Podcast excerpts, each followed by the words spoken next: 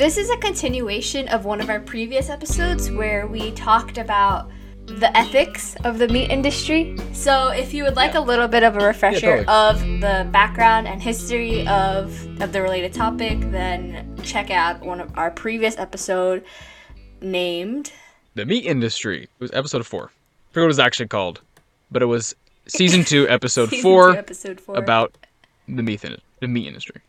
All right. Now, jumping right in into the continuation, where in this time we will talk about the environmental impacts of the meat industry.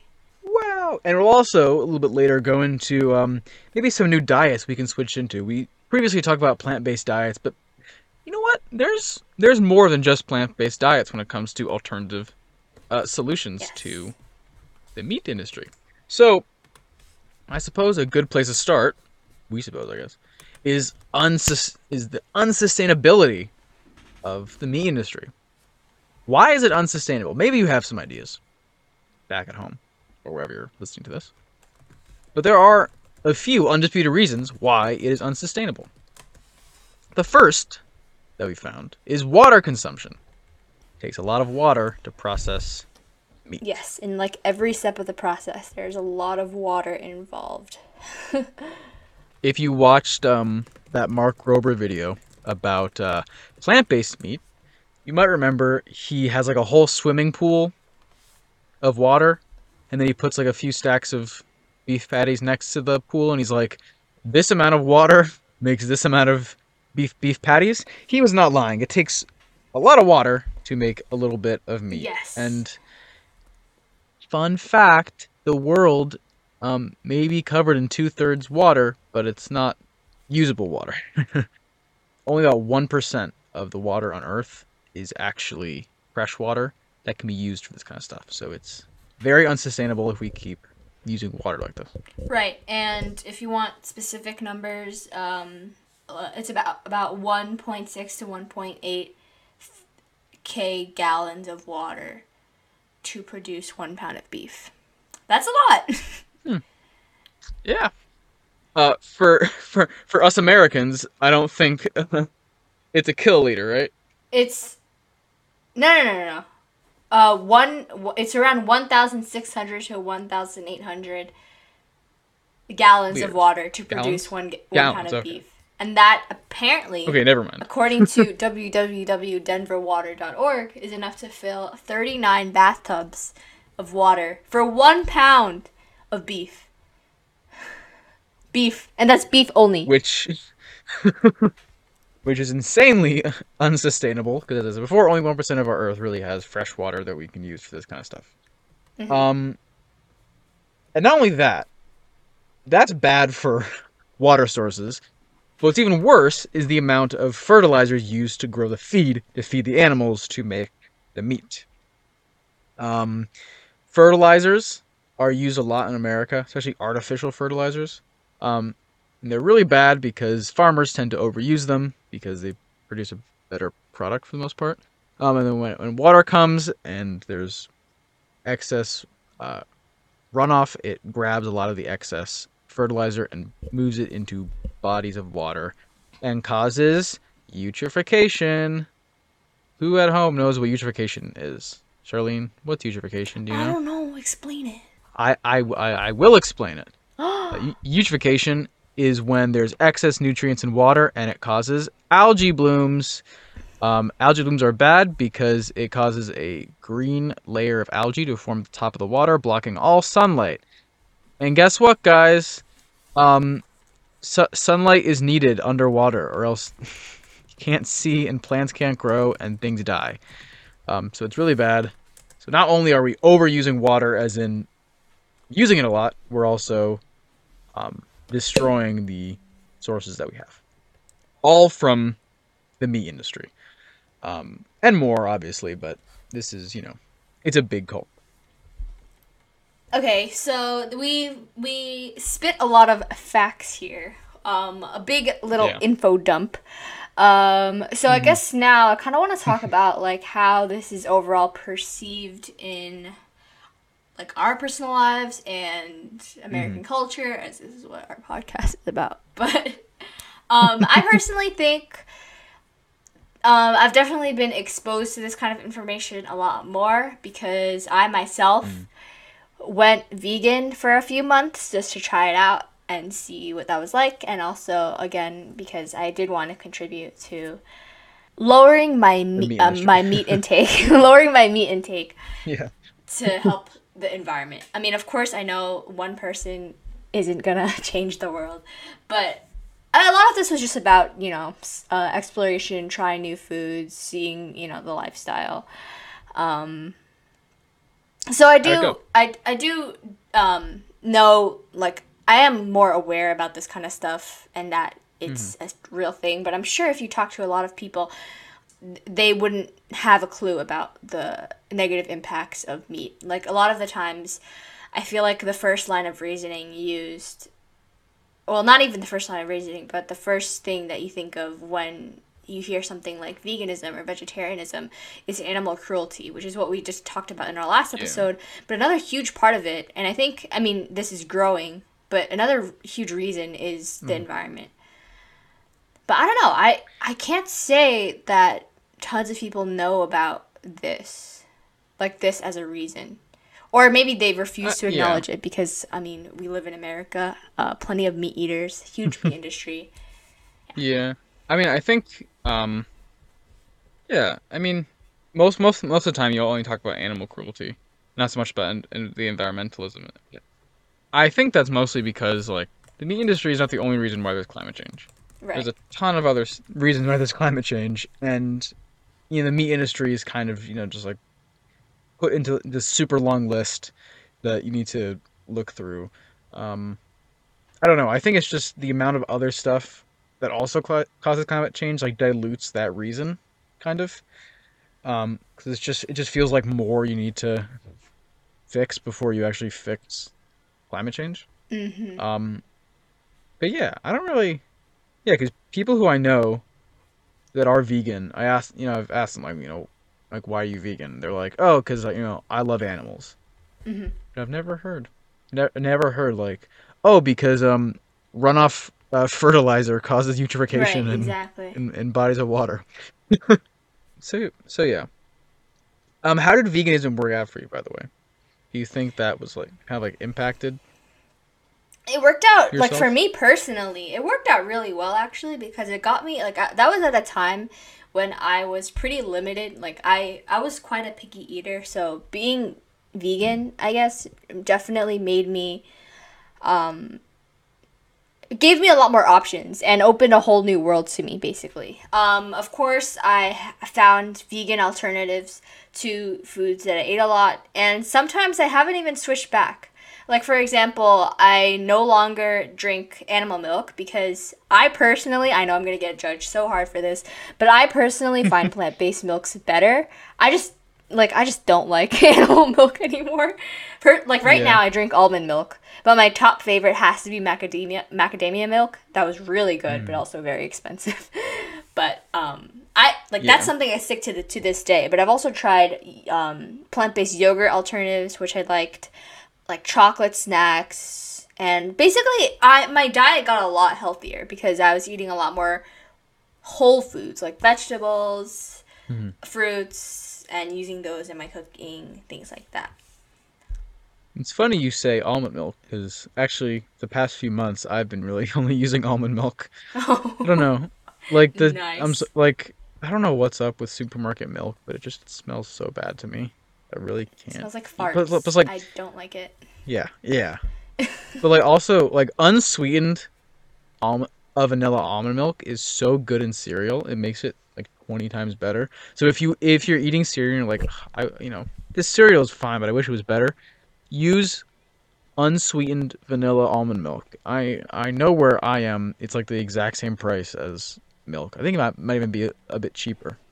Um so it's it's a it's a- it's a good alternative. So so I think maybe we'll kind of like we'll come back to the unsustainability, but now that we're on this topic, I think it's smart to talk about some alternatives to Yes.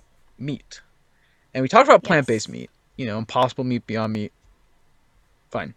Now they have like nuggets. I think it's like impossible or beyond nuggets. I forget exactly what it is.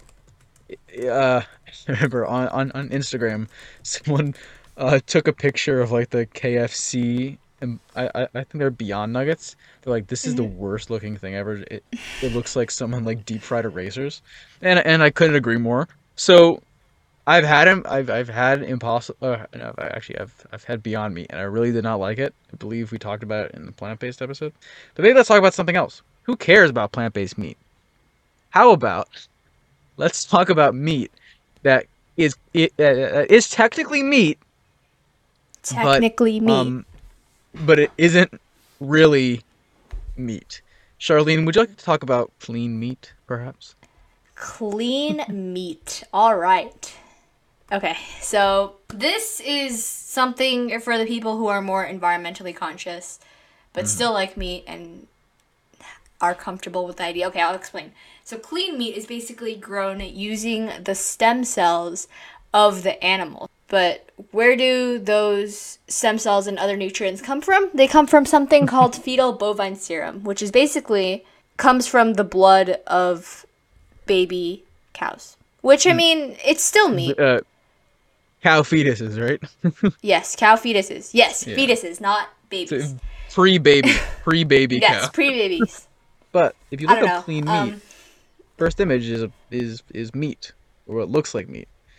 So I I, don't know. I have never had clean meat. I, I I don't know about you. Would you, Charlene? Would you eat clean meat? I'm gonna be honest, I'm not that big of a meat eater. Mm. Um, so probably not. But I feel like I'd have a bite just to try it and just see what it's like. Yeah. I I mean, I don't think it just it just tastes like meat. I don't know. Yeah, It I would mean, be really is interesting meat. to have like a taste test. Guys, comment down below if you guys want a taste test of different kinds of meat alternatives. Okay, so we talked about a solution to some of these problems, right? If you take the blood of a cow fetus, guess what? You don't need to raise that cow, which means less water, which means less feed. So less water is being used, and less water goes into bodies of water. Goes, no, fertilizer goes to bodies of water. Less eutrophication. That is a great thing. But that's the only reason why meat and the meat industry is really unsustainable. It's only a part of it. Another part of it is the supply chain. Kind of talked about this with um, um, with water use, but processing meat takes a lot of uh, power. It takes a lot of uh, water, which is bad for the environment, and it produces a lot of CO2 and methane and kind of every bad thing that you don't want put into the atmosphere. Yeah, processing meat will uh, uh, will do that. Not not to men- not even you know. Can also mention trucking back and forth between stores and factories. That's Mhm. even worse. So Charlene, I, I have a question for you. Do you think veganism solves those kinds of problems, or do you think that's just like a overall problem of everything? I don't know. I mean, if if like a, a pretty big chunk of our population were to go vegan, I think that would it would it would solve a bunch of these problems. I'm not gonna say it's not gonna cause some other problems, but if we're talking about solving these specific problems regarding meat, the meat industry, everything, definitely it is. I kind of disagree with you there, though. Like partially. Oh. Yeah. If you guys didn't see, Charlene just did the um. You guys can't see. Charlene just just just did the Megamind face though. Um, based off of what I just said, she don't believe me. But um, a lot of the stuff, like like a lot of the um meat alternatives, like vegan chicken nuggets and stuff, I wouldn't say are any less processed than real chicken nuggets. Um, I don't know if switching. I wasn't even thinking about those. I was not thinking. Well, I mean, about like if that would be because- here's the issue with like modern veganism, like, like okay, you know, you can be vegan, everything. yeah, but, but yeah, but it's like you know, you, you, you, um, you can eat quinoa and kale, you know, all day every day, but they don't just have fruits and vegetables as vegan. You can have chicken nuggets that are vegan. You can have steak that is vegan. You can have egg whites and egg yolks that are vegan. Um, I'm gonna be for real. I was thinking about straight up giving up meat, all meat um, alternatives altogether. Cause that's that that's actually what I did when I was vegan. I liked it because I don't like meat, but for a meat eater, that's of course understandably difficult, and even have, eating the meat alternatives would be difficult. Um, but yeah, um, if, we're ta- if we're bringing in yes, yes, if we're bringing in um, meat alternatives and processed meat like that into the question, I, I, I, I really can't say. I mean, there's still Yeah. gonna be processing costs. There's still gonna be, I mean, transportation costs, supply chain costs, and now like laboratory costs, more employee Yeah. costs because they're like making it and everything. Yeah. But at the same time, I still think it would be better for the environment. Mm-hmm. Yeah. I think it would be because there there there are issues that come from just the production of animal meat that are completely like removed from the equation. I mean, sure, there's probably going to be like I don't know, like environmental damage from the labs, but I don't think it's anywhere near having like millions of cows. Burping and farting in Yes, the, the smallest releasing their methane. land Yes. possible. Yeah. Yeah, I I agree with you there. I just think it's a testament to how we um like like how America operates. It's not just the meat industry that has high transportation costs um environmentally and and otherwise, you know. You grow an apple if if you're in Arizona getting an apple, do you think they have apple trees in Arizona? I doubt it. um we talked about this f- forgetting which episode, but um, we talked about how like produce, you know, is shipped across massive areas and then kind of just like sits there for like months in stores waiting to be put on Yeah. shelves. So I feel like a bigger issue to solve isn't just, you know, meat, but how we ship food. Which, haha, guess what? It's not just like, uh, well, too bad we can't do anything about it. We can do something about it. A big thing we can do about it. Something called locavorianism. I was taking AP English language last year and composition. AP English language and composition last year. And we had to do a practice FRQ, FRQ1, I think it was, about whether or not the locavore diet is good or not. Um, it is pretty awesome. Pretty much means that um, you eat stuff that's local. that's cray cray. Yeah, and there are a ton of really good reasons why to do it. Right? Things are local, not you know you don't have to ship things across states. Maybe it's you know just like a few miles, maybe like a hundred miles at most. Um, Mhm. not only that, but it's better for you because the moment you take something off a tree or a bush, it loses nutrients very quickly. So if you get an apple that has been sitting in store for like a month, that apple, or even a few months, that's gonna have like little to no nutrients in there. Um, it will not be as healthy as a fresh apple. So, um, locavorianism is just another solution to, I guess I'll call it like traditional meat production. I guess. Right. Um, and I think that's It's crazy how you learned this in language class. Yeah, I was also taking environmental science, but I didn't learn it there. No, sorry, I learned it in language class. um, but I don't know.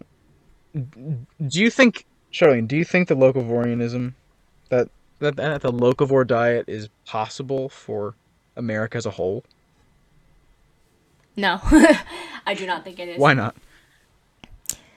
Cost, um, and the fact that so many people rely on supermarkets Yeah, and location. Some people just don't have, you just just aren't in a geographical location that is able to support a, an entire town of local vo- locavores. And a lot of a lot of the issues is just with transportation as well. Like a huge, like hu- like aside from this, food transportation is, is a huge issue in general. Like I've, I think I saw somewhere that we have enough food to feed the world, yeah, except it's all an issue of how it's distributed. And I think this is just another thing.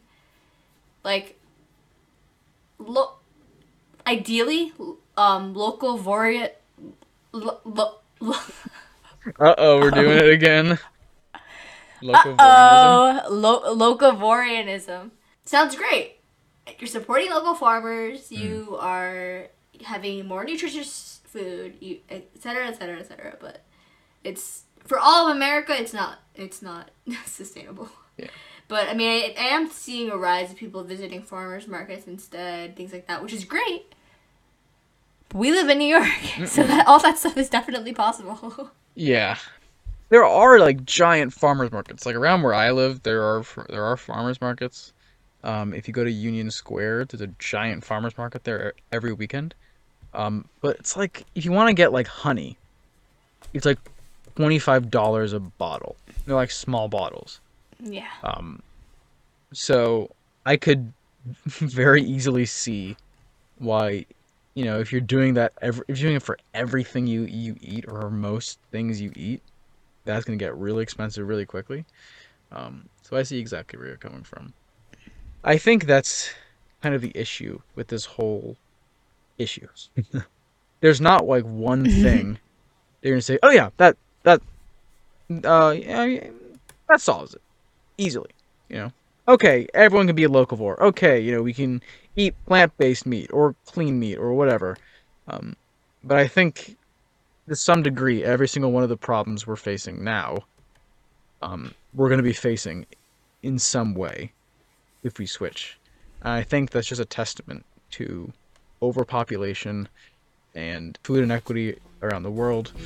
I think you know the only way to change all this is just big, you know, systematic change internationally. Thank you for tuning into this week's episode of Spoonable Standpoint. If there's something you want us to talk about, put it in the question we pose on Spotify under our season two trailer or on our website.